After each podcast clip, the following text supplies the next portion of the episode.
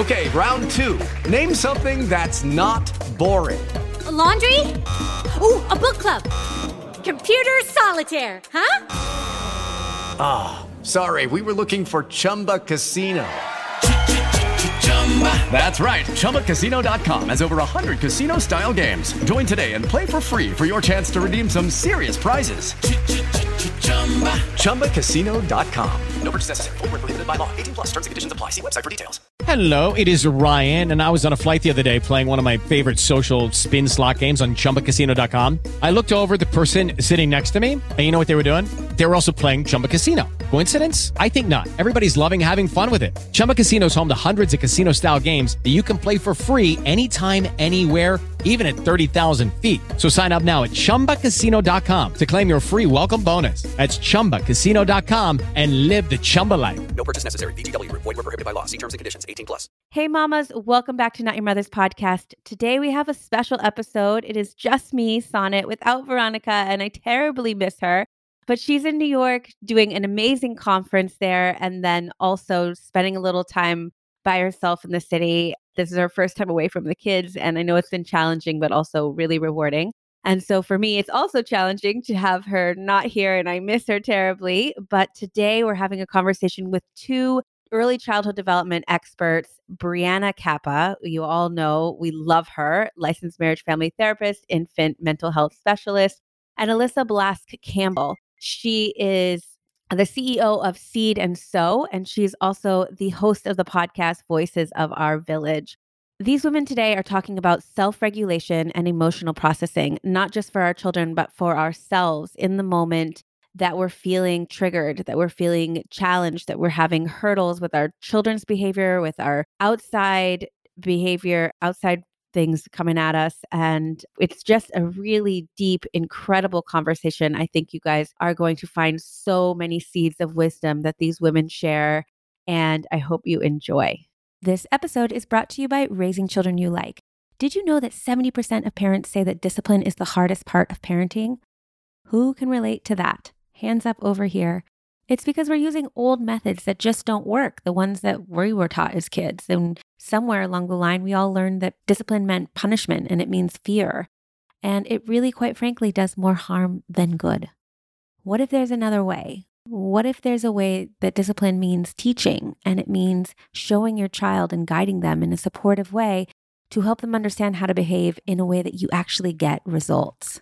Well, there is. It's called Discipline Without Yelling and it's our newest course over at Raising Children You Like. So if you're ready to learn how to discipline your child in a supportive, healthy, compassionate way without yelling, without shaming, without timeouts, go to raisingchildrenyoulike.com forward slash discipline. The course is taught by licensed marriage family therapist and parenting guru, Brianna Kappa.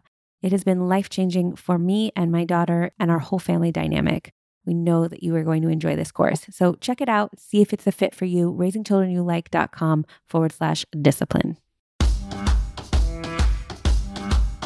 We're not experts, we're moms just like you. We did the research, we read the books, we joined the clubs, and the more we learned about motherhood, the more we realized how many things aren't talked about publicly. This podcast is for you if you're looking for answers to match your experience, you ever feel frustrated with mom life and feel like you're doing it wrong, you're looking for your mama tribe that gets you, you feel misunderstood and overwhelmed with people's opinions, or maybe you just want a better understanding of what the heck is going on.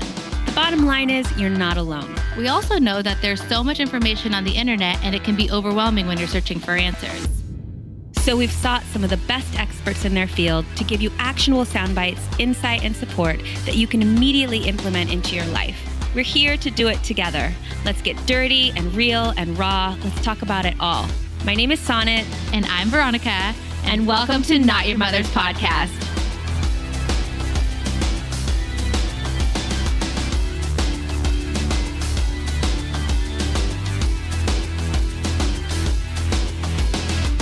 Hey, mamas, welcome back to Not Your Mother's podcast. Today, we have such a treat. We are talking to two powerful women who are experts in their early childhood development and have amazing brains and souls and hearts. Alyssa Blask Campbell. She is the founder of Seed and Sew, and she's also the host of the amazing podcast Voices of Your Village. And Brianna Kappa. Our licensed marriage family therapist and mental health specialist from South Bay Mommy and Me. You guys are probably familiar with her. We're bringing her on today because we're having some real conversations that so many moms are talking about that they need some support around self regulation and emotional processing, both for yourself and for your children. What is it? How do we do it? Why do we do it? These two women are here to shed some light on it for us. So, before we go any further, can you two tell me a little bit about who you are, how you got here, your background, and what you do outside of this podcast? Totally. Yeah, absolutely. I'll go first. I'm Alyssa. Since you're going to hear us by voice, I'll identify myself. I have a master's in early childhood and had the privilege of co creating the collaborative emotion processing method. We call it the CEP method. So, you know, I have to word vomit that every time you say it. And we researched it across the US and wrote a book that we're shopping to publishers now. And after doing this research, it's really collaborative emotion processing. It's really all about emotion processing. But in creating it, it has five components, and only one is about kiddos, adult child interactions. The other four are about us. So, we talk a lot about self regulation, a lot about self care, our own biases and social programming, all that jazz. And yeah, now, as you said, I run Seed and Sew, where I get to serve folks with tools to do this around the world. Fabulous. Wow. Wow. And Brianna? Yeah, so I'm Brianna Kappa, and I'm a licensed marriage and family therapist over here in California and I'm endorsed as an infant family early childhood mental health specialist. I work exclusively with infants and toddlers and kindergartners and new moms and families under five. They might present with a variety of different mental health related issues, but then I also do parenting consultations, helping parents learn how to reparent themselves so they can show up for their child in the way that they're really desiring to. I also lead infant and toddler groups that happen once a week. It's an incredible community, South Bay Mommy and Me over here in Redondo Beach. And I am super obsessed and really honored to be a part of this work. This is really life changing work. It's things that I feel like I was starting to do even long before I became a mom myself and my own challenges and you know, the family dynamics growing up for me and my relationship with my mother being so complicated is really what led me to doing this work and helping moms and their children deeply connect. So that's what really drives me and brings me here to this space. And I'm so glad that we're talking about self regulation because really it's all about our ability to regulate through the very typical ups and downs of raising kids. Because if you have a child, you know it's hard. It's really, really hard to have a kiddo and learning how to be present with it, notice what's going on for yourself, and still keep showing up. And that's part of the process. So I'm glad we're talking about it. Oh, I'm so glad we're talking about it. I have to just say, like, I am in awe of both of you. I'm like a little bit nervous to talk to you both because you both know so much and I want to know it all and I want to be like the best parent that I can be, but also you guys are so brilliant. So I just want to say that out loud so that I can move forward. and Veronica's not here with me today. So I'm like, oh my God, these women are amazing. And you're just speaking the language. So of- are you, though. You are amazing. Thank you. You guys really both speak the language that we're so many of us moms and parents in the world are looking for to relate to. I think just starting at the basics, like we talk about self regulation as being so important. And I feel like you don't really even understand what self regulation is until you're a parent and you're trying to regulate your child. And then you're like, oh, well, wait a second. I guess I have to regulate myself because I want my child to regulate. So, can you give me some basics on what self regulation is? So if you haven't even gone down that road yet and you're just kind of learning about it right now. Mm-hmm. I want to back up for a second and just say that before we can regulate, self awareness has to come into play. Mm. That if you're not, it's like trying to fix something that you don't know about, right? Like Mm-hmm. have awareness of what we're feeling and what we're experiencing before we can regulate it. So for us, our goal here is to help folks start to learn like, ooh, that feels funny, or I'm having a reaction. I'm feeling tight in my chest, or I'm feeling my shoulders up to my ears, and starting to build that awareness of like feeling it in your body before you're blowing, before you're at like an eight, nine, or a 10, starting to learn, oh, I'm starting to feel something, you can feel that rush of cortisol, that rush of feeling and emotion throughout your body Mm-hmm. before we then are able to, what we say, find our calm, which is regulate your body, regulate your central nervous system. Your brain is designed when you start to produce cortisol to go into that fight, flight, or freeze that we'll often hear about, where your amygdala is in control and it's your feelings brain and your prefrontal cortex, your like rational thinking brain shuts down. And our goal is to find that calm so that we can open up our full brain again and get to operate from a different space. And so with our work, what we're trying to do is instead of jump from like, let's just try and solve this problem, which is often we would love to do, Mm-hmm. so that it goes away, to be able to get cozy with feeling that feeling and holding space for yourself to feel it so that you can regulate and find your calm in order to support the tiny human in doing that as well.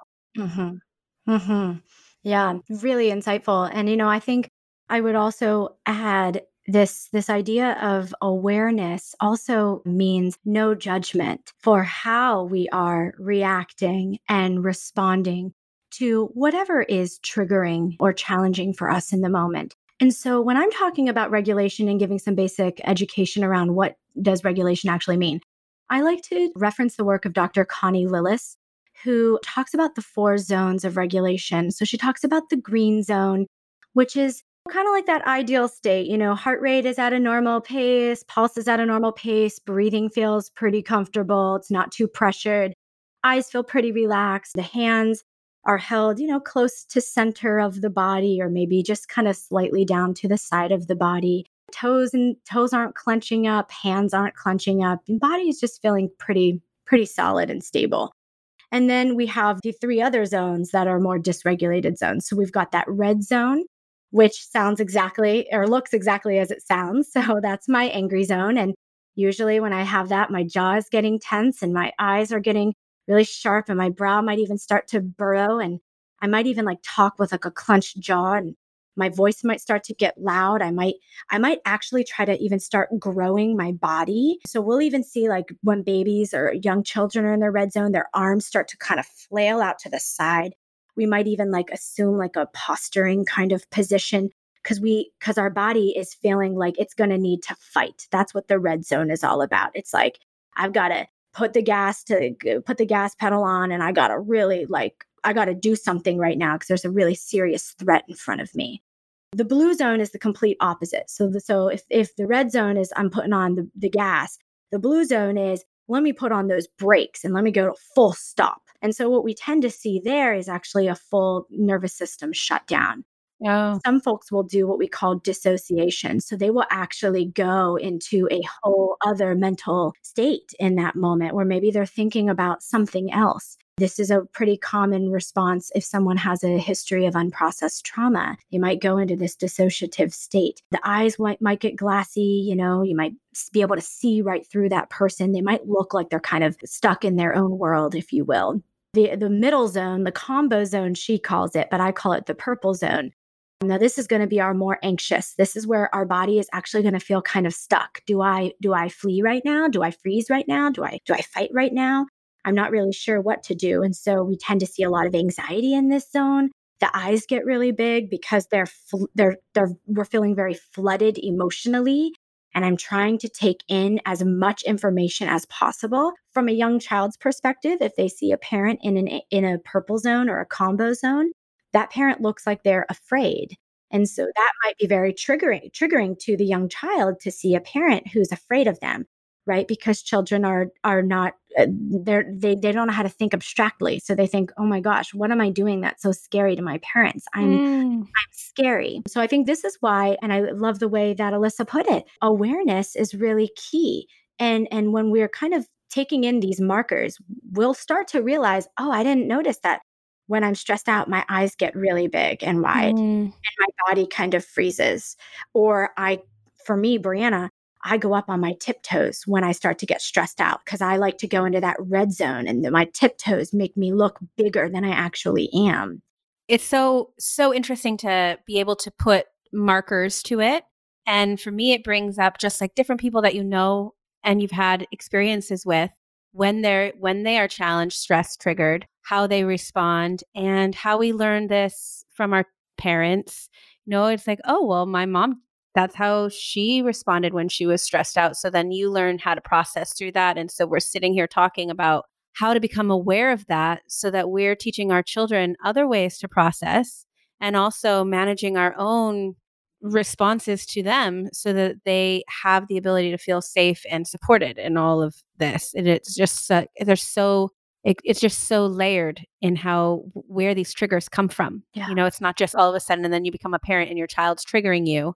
It's just that now your child's triggering you and you were triggered before by other things. Mhm. And now you have to actually deal with it Yeah. because you're passing it on to a child and this child needs tools that you, you, you'll have to find for yourself so you can give to them. 100%. I think one of the cool things too about this is that it's work that when we do it has like good end like process progress. So one of my Right. favorite it reminded me of this kiddo from our research who was one of my favorite kiddos. He was 4 years old and he was often like aggressive in class. He was hitting a lot. Like teachers had like noted that he was aggressive in class. He was like their child that they always had to make sure they were keeping an eye on. And as we're going through this, one of the things that we were doing that, to support this kiddo was building that awareness. And we would just say, like, oh man, I can see that your face is so tight and your arms are up to your shoulders are up to your ears and your fists are clenched. Oh man, you look so angry. And we would identify for him what we were seeing and then connect that emotion. And as we went on, like in the months to come, he ended up starting to say, like, oh, my fists are so tight and my shoulders are up to my ears and I'm so wow. angry. and it was so cool, right? Like that gave him time to like build that awareness, like, oh, I'm feeling angry before I hit somebody. With Lucky Land slots, you can get lucky just about anywhere. Dearly beloved, we are gathered here today to. Has anyone seen the bride and groom? Sorry, sorry, we're here. We were getting lucky in the limo and we lost track of time. No, Lucky Land Casino, with cash prizes that add up quicker than a guest registry. In that case, I pronounce you lucky. Play for free at LuckyLandSlots.com. Daily bonuses are waiting. No purchase necessary. Void where prohibited by law. 18 plus. Terms and conditions apply. See website for details. hmm Absolutely. And can you imagine if we were taught that as children, as we were taught that as children? Yes. I mean, some people were, but I mean, I this is all new information for me. You know, I just it's Yeah. it- well, it's bringing it and it's bringing this information into our conscious awareness. None of this information is new. I mean, they've been talking about this. this- There's this this information has been researched for decades upon decades. Is that we're finally building a, a community of parents who are more consciously wanting to raise their children. And part of that is noticing how you are being impacted in the moment with your child. It's way easier to like reflect on it after the fact and I think that's really good to reflect on it after the fact.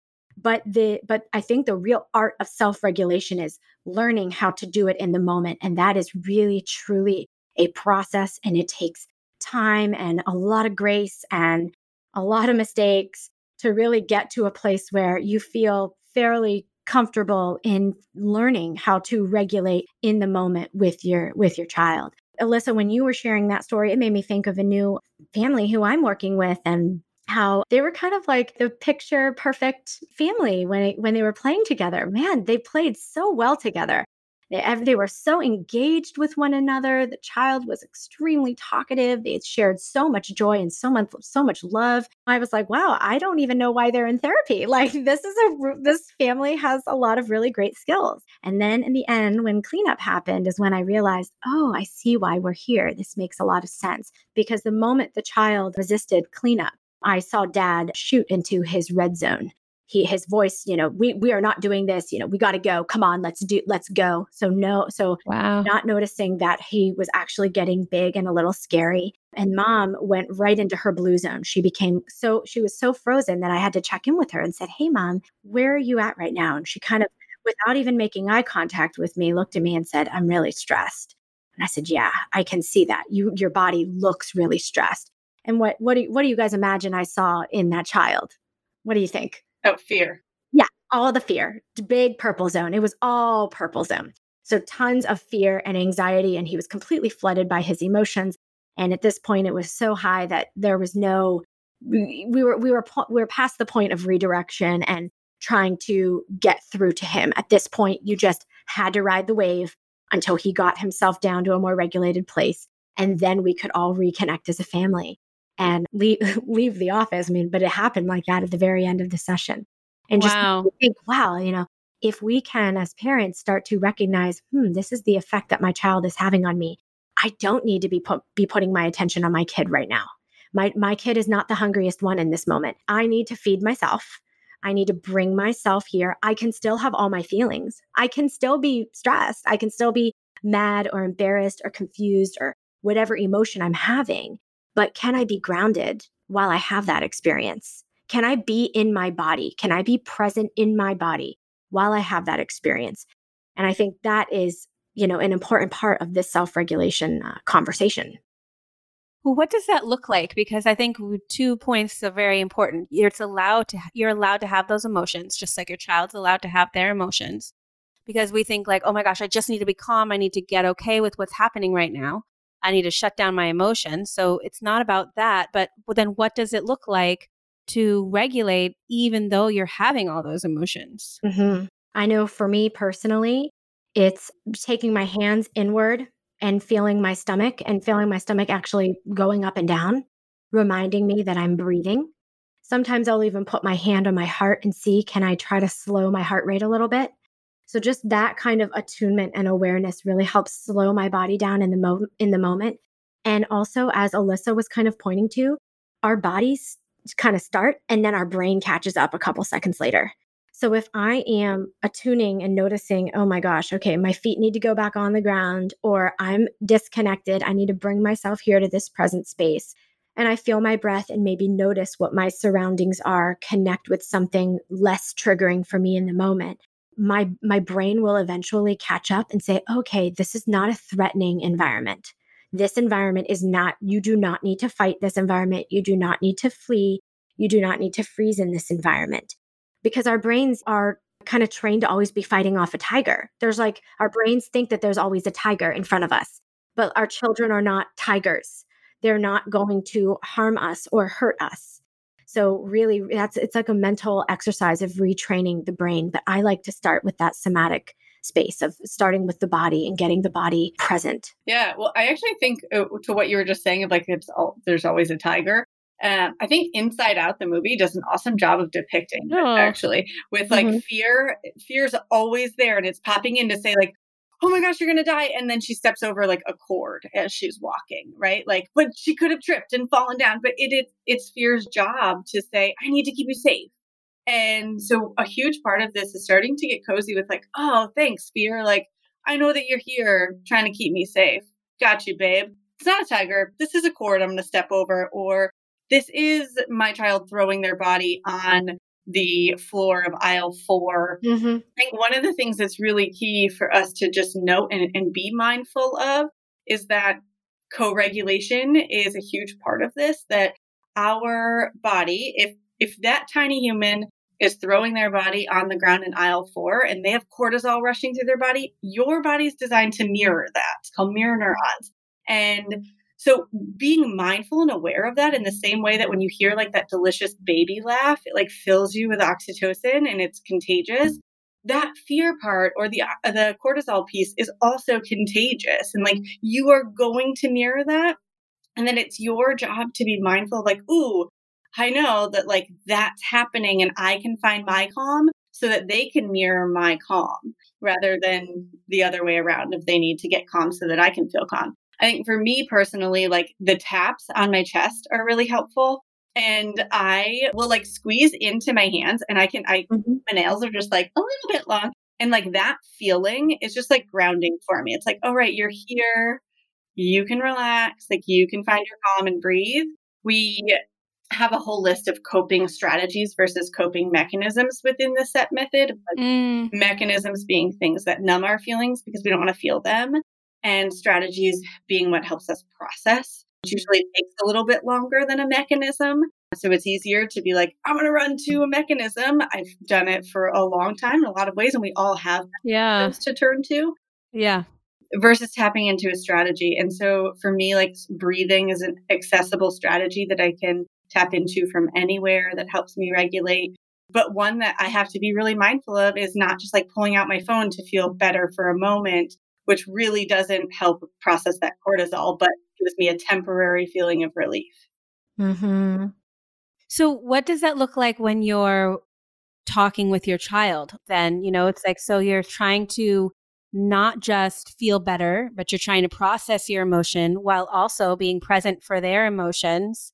So, uh, what it, it's one thing to like, okay, I'm breathing, I'm tapping, I'm I've regulated, but now how do I respond from this place in a way that supports my child? Yeah, I think coming back at the beginning where we were talking about like wanting to solve that problem. So we have five phases of emotion processing, and the last one is problem solving or conflict resolution.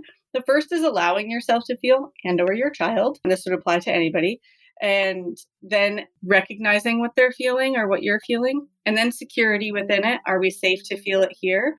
And then fourth is the coping. And the last is problem solving. But what we were often finding was that folks would be able to hold that space and say like you could feel for a minute and maybe even recognize like you're really sad that this is happening and then try and solve the problem. Yeah. You're skipping over that space.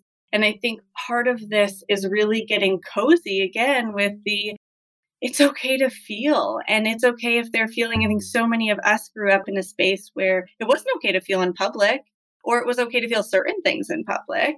And so maybe having a tantrum at home, you might have a different reaction than when a kid's having a tantrum in aisle four.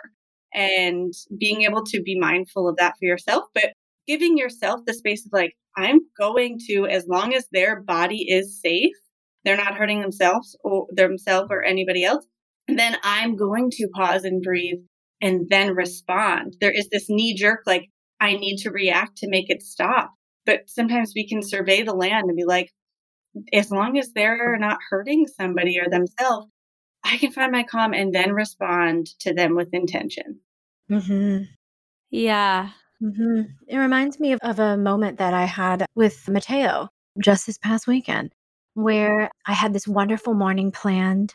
We're going to get up and we had to go to my other office and clean. And he loves cleaning, but he also gets to play in the playroom while I clean. And then we were going to take a nice walk to good stuff and eat some breakfast and then we would walk back and get in the car and drive to the to the beach and go to the park and then come home and have lunch and i had this whole plan that it was just going to be this wonderful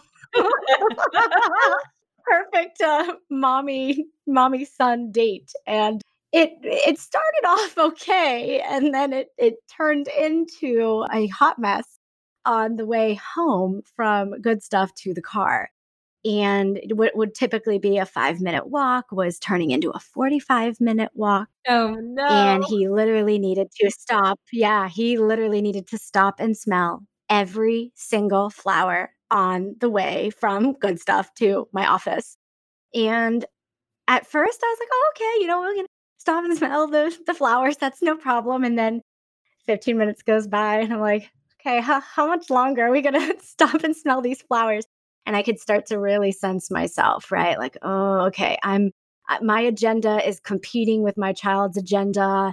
I'm really I'm really struggling with this right now. I really just want to get to the car. I want to stay on schedule, you know. I'm sure every mother out there can look can totally feel this. Yeah. So I'm like feeling that pressure and and finally I said to him, "Okay, Mateo, this is the last flower that we're going to smell and then we're going to walk to the car." And he, of course, had a massive meltdown, yelling, screaming, throwing himself down on the ground, kick, kicking and wailing. I mean, and just, it was really tough. I really was feeling, I was feeling embarrassed in the moment. I was feeling like, oh my God, I need to get a hold of my kid, you know? Is this worth it? Like, do we really have to go to the park right now? So I'm doubting everything and questioning everything and it was really like quite a bit. And I noticed that in myself right away. I noticed I was feeling pretty tense and pretty anxious. And so I said, Well, you know, right now there's not much that I can do. So let's keep walking. And so I said, Mateo, we are going to keep walking. Here's my hand. You can hold my hand and we can walk, or I can pick you up. And he said, Walk. And so I held his hand and we walked, and he screamed and cried the entire walk. It was literally the most classic picture of, of a toddler I think you ever could have ever seen. But the whole time, I was focusing on walking and breathing and knowing that at this moment, I do not have control over my child's emotions. And, you know, let's even generalize that. We don't ever have control over our child's emotions. So, to your question, you know, like, how do we help get our child calm? It's not really up to us so much to get our child calm. That's our child's job, is to get themselves calm. It's up to us to be willing to get ourselves regulated enough and be present for what it is that they are going through. Even if that means that, you know, I've stopped, I've I have acknowledged the emotions, that's not really doing much. It is what it is, but I'm still going to usher my child along to where we need to go and that's just going to be part of this learning process. When I got him into the car seat, I talked to him about what happened and I processed it with him right away. And then he shared with me that he really just wanted to keep smelling the flowers. And I let him know, okay, baby, we're going to have more flowers to smell at the park. And that's exactly what we did. We went to the park and he ran and smelled some beautiful flowers there. But I think taking the time to really process with our children after the fact is also an important key. So it isn't so much like a problem that needs to be fixed, but more or less something that needs space to be had and then an opportunity to process and make sense of what that experience was like for our child. Does that make sense? Yeah. I think Yeah. the hard part is like the timeline piece for a lot of folks, right? Like we had a little girl, a mom reached out, she's like, okay, I've like done this, I'm holding space, and she my little girl's yelling, no calm, mama. And we were like, great, she's not ready for coping. She's she's still in a space of feeling. And being able to have and she was like I, mom was like i'm all done with her feeling right like i'm ready to move on. I get, yeah. and i was like of course you are like it is so hard. And I, I think actually specifically a lot of folks that come to us are from the respectful parenting community i'm going to put that in quotes and a lot of folks come to us saying like cool i don't i, I don't have the patience for this right that i can't like hold all this space and i think there also needs to be space for folks to say i'm going to if i'm in a space to do to, so take space to stay regulated and come back that it's not always beneficial for you to be right next to that human. In fact depending on their sensory regulation it might not even be beneficial for them if you're sitting right next to them but if you're spiking and you're dysregulated because you're over this timeline that you can also, as long as they're safe, take space to like, I'm gonna calm myself and then come back and let them know I'm gonna go into the bathroom for a second and I'll be right back. Even if they're still screaming through it, like go ahead and regulate and come back. That it's okay if you are sitting right there waiting this entire time. Yeah. Yeah. I feel like that you just really, both of you, just as a mom, not an expert here, like spinning it for me, where my mind's just like, oh, like it's not my job to calm my child. I mean, not that I haven't heard that before, but just to understand that the timeline is slower because it's like I'm not doing anything wrong because I can't get them to calm down faster. You know, it's like, oh, well, I've told them that I see what they're going through and I'm trying to regulate myself and they're still having a moment. And then I feel bad going to take a moment for myself. I feel like I'm deserting them while they're having their breakdown and they need me right there to support them. I'm supposed to be supporting their emotions. So, all of this that you both just brought to light and walking us through your day with Mateo, Brianna, I think is so helpful for just like everyday moms to understand that like this is just this is how a toddler is experiencing the world and it is challenging to our agendas and it is challenging because we're like okay i can handle it for five minutes but 45 minutes is really hard. And I, I just to me it really helped hear that it's not my job necessarily to make my daughter feel better right now. She's processing her emotions. My job is to hold space for that and it can probably take some time. And so if i can't handle holding that space i have to take care of myself and that's okay and i'm not doing her any harm in doing that Absolutely. I, I just also want to add to kind of speak to what Alyssa was sharing this idea that, like, some communities ask parents to stop everything that they're doing for for their child's big emotions for however long that their child's big emotions last. I'm so sorry to say, but that's just not practical. And I don't know if I'm, I'm, I'm unsure exactly what lesson is being shared in that kind of environment. I think it is very helpful and useful to make time, make some time and make some space for these emotions. And especially if you have a child under five, that should be in your schedule, right? Like your schedule should not be so extremely tight that you can't have time for a little bit of a meltdown or some resistance or wanting to kind of go off and explore before coming back to whatever routine it is that you have set. But helping a young child learn to keep moving through, I think, is a really important part of a young child's development how else are they going to learn that feelings don't last forever and that things do keep moving forward? And as your parent, part of my job in supporting you is we're going to keep we're going to keep moving through what is whatever it is that we need to move through today. We can certainly take it at a slower pace. We don't need to do every single thing that we maybe had planned to do, but I really want parents to feel empowered and to know that you don't need to stop every single thing that you are doing in order to be enough for your child and in order to show up for your child enough. You sim- it's just unnecessary. Yeah. I also don't think it's beneficial like you were saying, Brianna. Like I I think like we can offer our kids coping strategies when they're ready, right? Like that, and this is where I feel like there is a gap from what I was taught as a kid to what we're doing now. Uh, it was like, sure, you could feel and then like come on back when you're ready.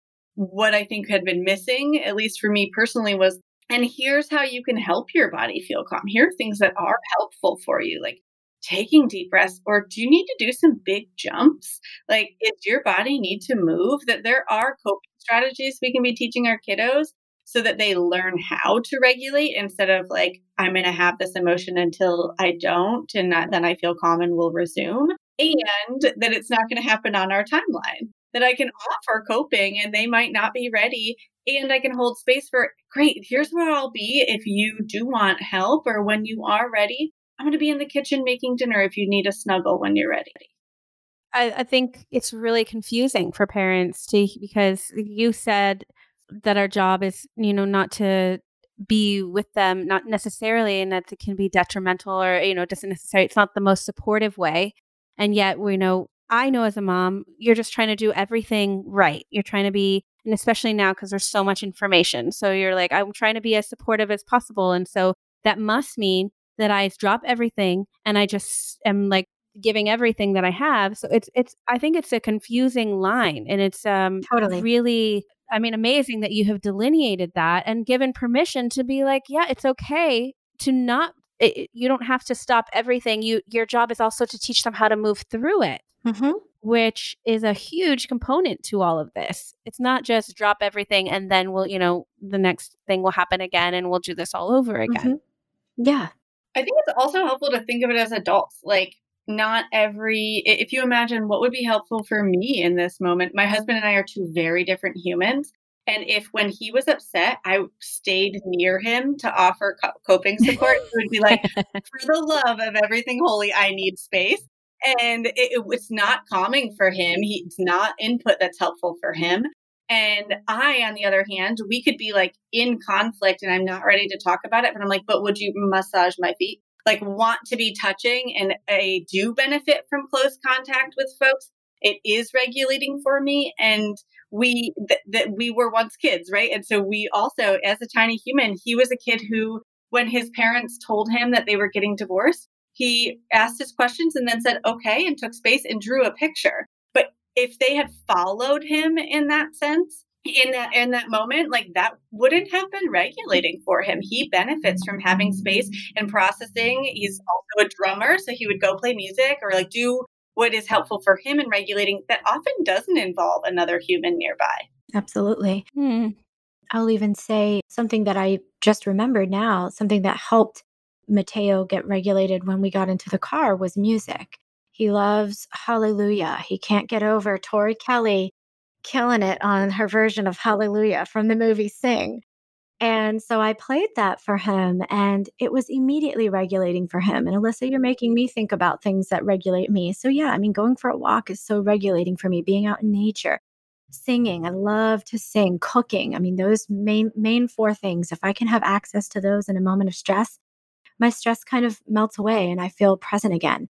And then back to your point, though, Sonnet, it's really like if like a balance, I think, of making space for what challenges us, for what is challenging for our children, but also holding some kind of line that it doesn't need to derail my entire day or our entire morning experience, that this does not have to define what our morning is going to be because we had a challenging moment and like anyone who's getting kids ready for school th- this this is just going to relate for relate to them because mm-hmm. getting children ready for school is much like what i just described with my child That it's really mm-hmm. like it's the exact same thing they're just a little bit older and then you're yeah, also trying no. to get yourself ready and go to work and you're extremely stressed and busy and it's fast so it, it so that's why i say like if it's when it starts it starts young it's just these kinds of patterns are starting and we're seeing them before our kids are even two years old give them the tools, help them learn how to work work through what is going on. And and really the main tools that we are talking about today are self-awareness, so self or self-reflection as I would call it, and self-regulation. Those are two unspoken and incredibly critical fundamental parenting skills and parenting tools that just don't get enough credit for how important they are. But I think you're right, son. I think like there is this fear of like I'm not doing enough if my kid is continuing to have hard feelings that like I am supposed to make it stop. And I think if there was like one thing I would want to be like plastered on a billboard everywhere around the world would be that it is it's okay for your kid to have hard feelings. The goal isn't that we're stopping their hard feelings. It's that we're creating space and a toolbox for them to navigate them. Yeah. So, you guys have both touched on those tools a little bit. You've given some examples. What for parents who, or just to put it all in one place, like what, you know, it's like, so what does that acknowledgement look like? What does it look like? What does it sound like to give them those tools in those moments for somebody who maybe doesn't, hasn't heard those before? I think one of the biggest things that can we where uh, one of the biggest places we can delineate here and what it actually sounds like is that it isn't like a script. It isn't I'm sorry that you're feeling sad or my husband said to me the other day, "Oh, I can tell that you're feeling sad." And I'm like, "Oh, is it the tears going down my face?" Like, "Cool, that's not helpful for me." What I want in this moment is compassion or empathy, right? Like man, it's really hard to leave something when you've been working so hard on it. It's really hard to stop like can truly connecting over what they might be feeling here rather than working off of a script i think is the the initial part. I was did like a group tiny humans big emotions in person group and this parent came in and this was like the one part she was working on. She was like but i don't feel mm-hmm. compassion mm-hmm. in this moment. And i was like great then pause and let's think in the moment like what is she feeling? Disappointment? Great she created in her phone, she had a note section where she would write uh, like a reminder to herself of a time where she felt disappointment or scared or sad that could trigger for her, like, oh, I know that feeling. I know that feeling because we're not empathizing with why they're feeling it. That doesn't matter. We're empathizing with what they're feeling. I don't want somebody to decide whether or not I should feel sad about this. I do. I do. I feel sad. And so I want to connect and move forward through that. But she, for her, it was helpful to have like a little note of like, ooh, I remember this feeling from when I was disappointed in this moment to be able to connect with this kiddo. And then I want to off let them know like when you're ready to feel calm, I'll be here or here are some things that can help you feel calm, depending on the kiddo and what stage they're in. I'll also send you, we have a free emotion coaching guide that talks people through this and has examples of coping mechanisms versus strategies, both adult and kid, that I can send you guys the link to for folks if Okay, yeah, that would be amazing. So good. Yeah, I mean, uh, so on point, Alyssa. Such such great feedback. You're so right. As parents, we really like to project our personal understanding of what is going on for our children in the moment instead of seeing it from our child's point of view. And I think when we start to attune and align ourselves to seeing the moment from our child's point of view, compassion and empathy just kind of naturally will surface, you know? If we're still struggling, if we are seeing it from our kids' point of view and we're pretty accurate and we are still struggling to feel that, okay, so now we're talking about a wound that needs addressing. And this is where therapy gets really helpful. Or even just if you can't do therapy, then some kind of journaling and trying to understand, well, what was it like for me? Like like Alyssa was suggesting. What was it like for me when I was a child? What's my earliest memory of feeling whatever I imagine my child is feeling? What's my earliest memory there? How did my parents respond to my disappointment? Oftentimes, what I find in my clinical experiences is that in those moments when parents are really struggling to either connect to the child's experience and or have empathy or compassion, it's because there's some shame that the parent is whether maybe most often unconsciously living with that is so deeply it's it's a really dark dark feeling. Shame is and uh, you know we walk when we walk around feeling that that shame it's really it is really hard to connect with others in the way that we really deeply desire and what i mm-hmm. find in my experience is that ever nearly every single parent i have ever met has a v- deep strong desire to connect with their children and just our past histories and the traumas that we experienced our own emotional wounds just get in the way of our ability to really connect there. So, of course, you know, I'm going to make a plug for therapy because I think all parents should be in therapy because you're on the most healing journey of your life being a parent. Mm. And and therapy helps support you in that process. It helps you heal so that you don't project your unmet needs unconsciously onto your children. I, I think all humans can benefit from therapy. I definitely Yes, third Of course.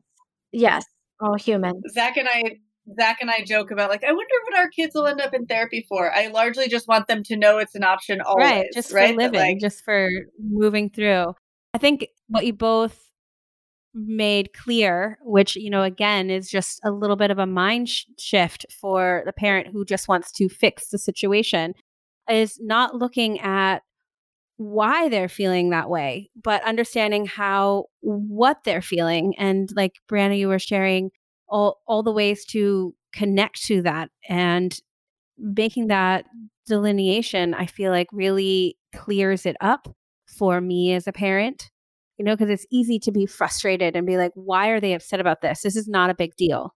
And rather than, you know, they're upset, I understand what it's like to be upset for mm-hmm. whatever my adult experience is or my childhood experience of upset is. Sure. And can I actually connect with what is making my child so upset without adding my adult personal judgment Mm. onto it? But can I really connect with what is so upsetting for my kid?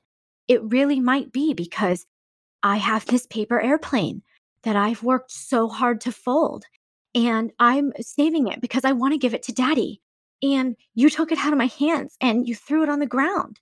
And now it's on the ground of the car. I can't even protect it. And I worked so hard for it. As a parent, we might think, okay, whatever, like here's another piece of paper, fold another paper airplane. But to the child, I've worked really hard on that and I was making that a special gift for daddy. And now it's now it's ruined. Mm-hmm. And there's a lot of emotion behind that. And I think the more you do this work yourself, the easier those things get in terms of connecting and finding that space. We had somebody reach out who's she was just like, "Oh my gosh, it was a block tower that got knocked down. Like it, he's throwing this big tantrum over this thing that isn't a big deal." And I was like, "All right, cool. So you fold all this laundry and you get it done during nap time, and then one of your kids gets up and they come in and they knock down all your folded laundry. They worked really hard to fold, and it's still clean, and you can still you can fold it again. You already folded it. You could fold it again." And she's like, "But I don't want to fold it again." I was like, "Great." He was working really hard on that block tower, and his sibling just came in and knocked it down. Sure, he can build it again. He's disappointed because he worked really hard on that, and now it got knocked down. But I think as you start to do this work and you can see, like, oh man, there are so many things that for another person might seem like not a big deal in quotes, but for me feel like a big deal, like my laundry pile being knocked down. Grand scheme of things, I can fold it again. It's still okay to feel disappointed about it. And same with these tiny humans, that some of these things might seem like not a big deal. It's still okay to have feelings about it. Mm-hmm. This is such incredible work that you both ladies do and you share with moms. And uh, I think you both made the point, and I think it's loud and clear that our self regulation is what really teaches it's also you know models to them how to regulate and move through their emotions and the benefit of creating you know, the benefit of doing this work it is deep and it's incredible that you both have such a great grasp of it and shared so much today with us i have I feel like I have so many more questions I want to ask you, but we're already like at our hour mark almost. And I feel like, you know, this is just something that we can continue to talk about because there's a lot of, it's just not explored enough and there's a lot of confusion around it. You know, like we've, I feel like we've brought out a few things today in terms of the awareness is being so important and what are those markers to look for as you are feeling triggered And what is your trigger like what is your work versus your child's work in having these tantrums or having these moments how do you work in that moment and then allowing for the timeline where the it's not going to be as fast as you think and it, and it's not your job to speed it up and also like it's not your job to make it perfect and wrap it up and put a bow on it like that's not what motherhood is or this parenting journey. There's just so much here and to just also bring back to the focusing on connecting to the emotion that they're having and how can we you know connect it to our emotion and have compassion in that and so so many tips so many solutions and so much here to help dive even deeper into the work that is motherhood i wanted to talk about bringing your partner in on all of this but i feel like that's like a whole nother thing I don't know. We won't, maybe we just won't go into that right now unless you guys feel like that's an important key. Brianna, you want to come back for round two on your partner? yeah, we could definitely do that. But here, let me, here, can I just say one thing though? Yeah. Okay. So, but when it comes, when it comes to our partners, let, how about this? How about we focus on co regulating with our partners? Okay.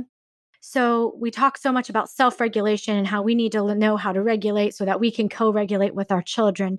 But the fact of the matter is, as human beings are are social animals and we are social creatures and we actually benefit so much from being a part of a village and being part of an intimate community where we are actively practicing co- the art of co-regulation together and i think you know when you have a partner who's helping you raise a child really learning how to get get calm on a physiological level together really makes big shifts and changes in how you respond to your children you may not have to have these kinds of in depth psychological based conversations unless you have a partner who's really into that, which is super duper awesome. But you may not. You may not have a partner who is the type that picks up a book and wants to parent in that way. Maybe they're a person who wants to parent in in a different way. So we'll focus less on that right now and let's focus on how do we get calm together and practice that co-regulating together so that we can make that the precedent that we're setting as a foundation for what relationships look like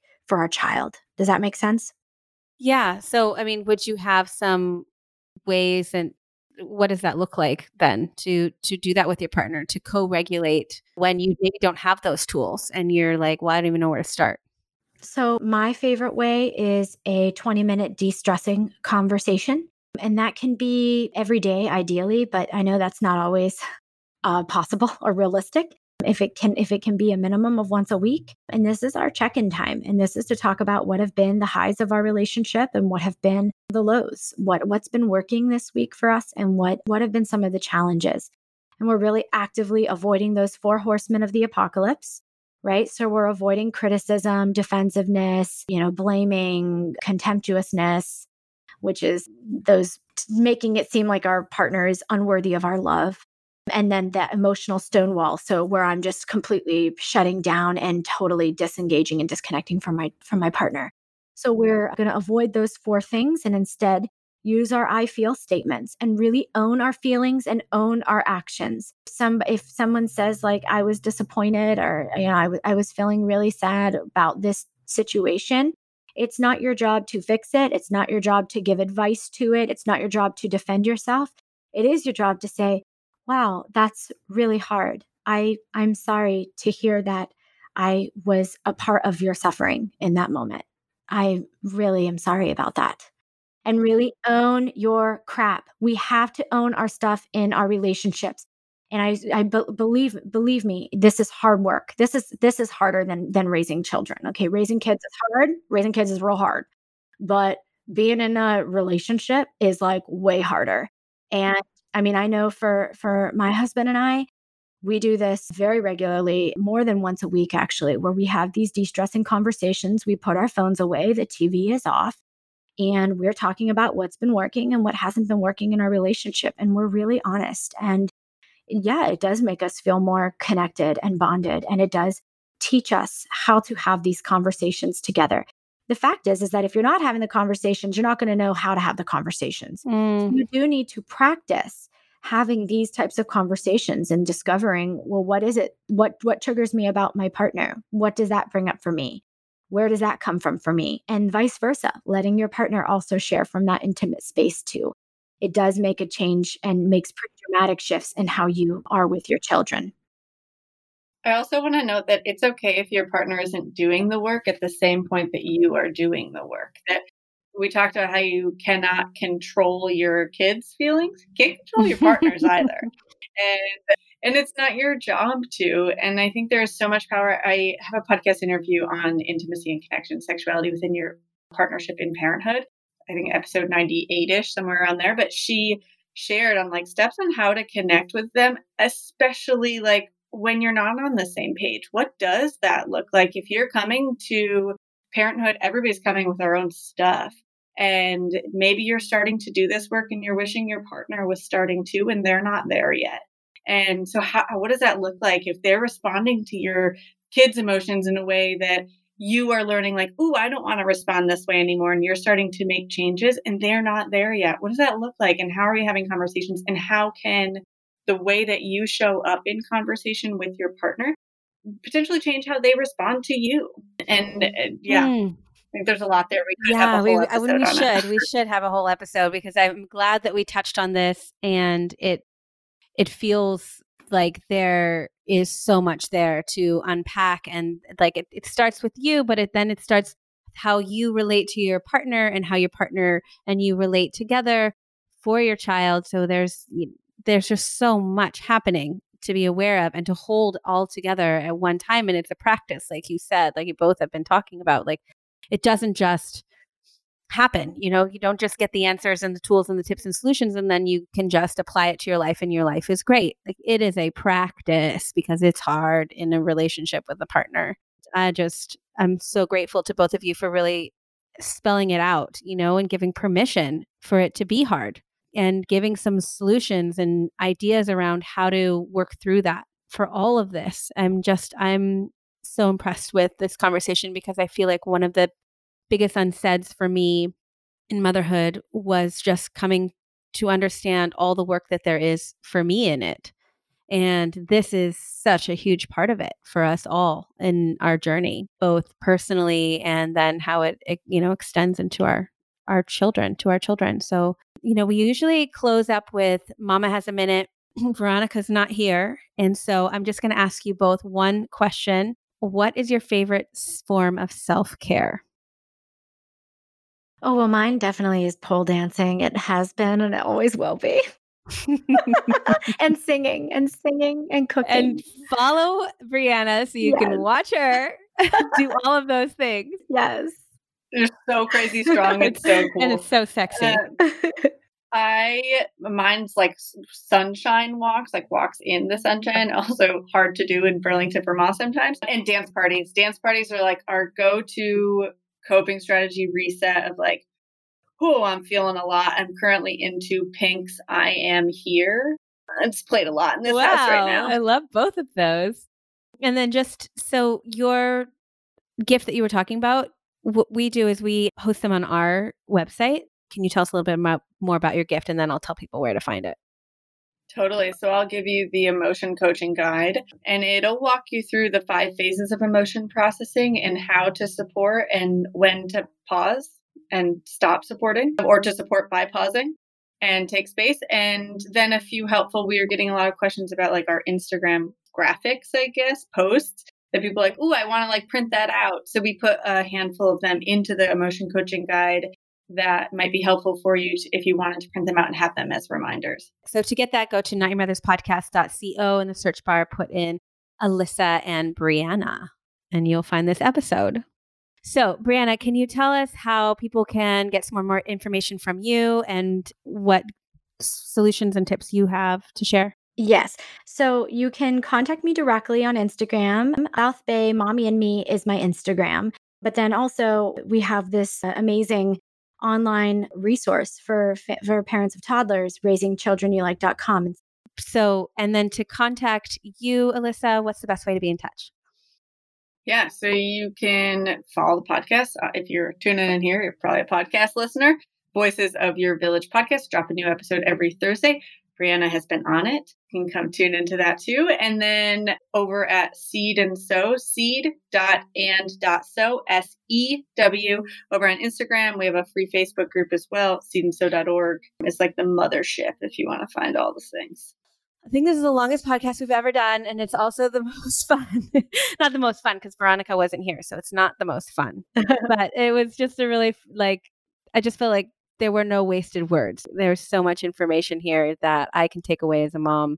And I know so many moms can too. So thank you both so much. You're welcome. Thank you, Sonnet. Have a beautiful day. Bye.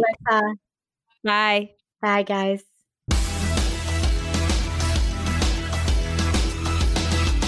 Okay, so we had some amazing guests on the podcast today. If you want to be in touch with them, if you want further information from them, I just want to give that in a really concise way. So for Brianna Kappa, she has an online course that teaches everything from tantrum, toddler tantrum toolkit to picky eating to regulating yourself. And she offers a free masterclass that you can actually go and watch all about self regulation and if you want to go to it, just go to raisingchildrenyouLike.com forward slash masterclass. It's absolutely free.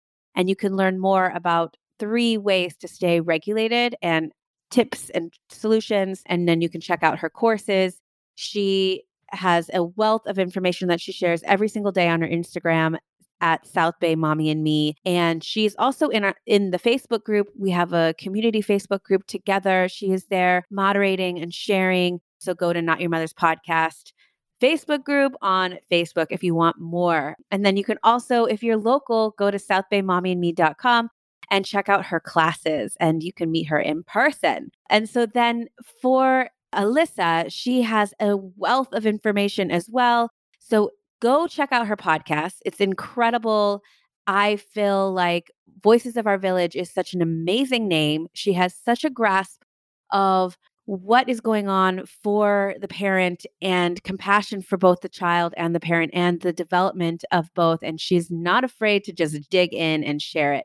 So if you want to find her, go to seedandsew.org, Facebook, Seed and Sew, Instagram, seed and seed.and.sew. And you can check out all of her courses, all of her information, her podcast. So these women have some incredible information to share on the parenting journey make sure to follow both of them and grab that freebie as well. Both ladies here have something wonderful to share for free.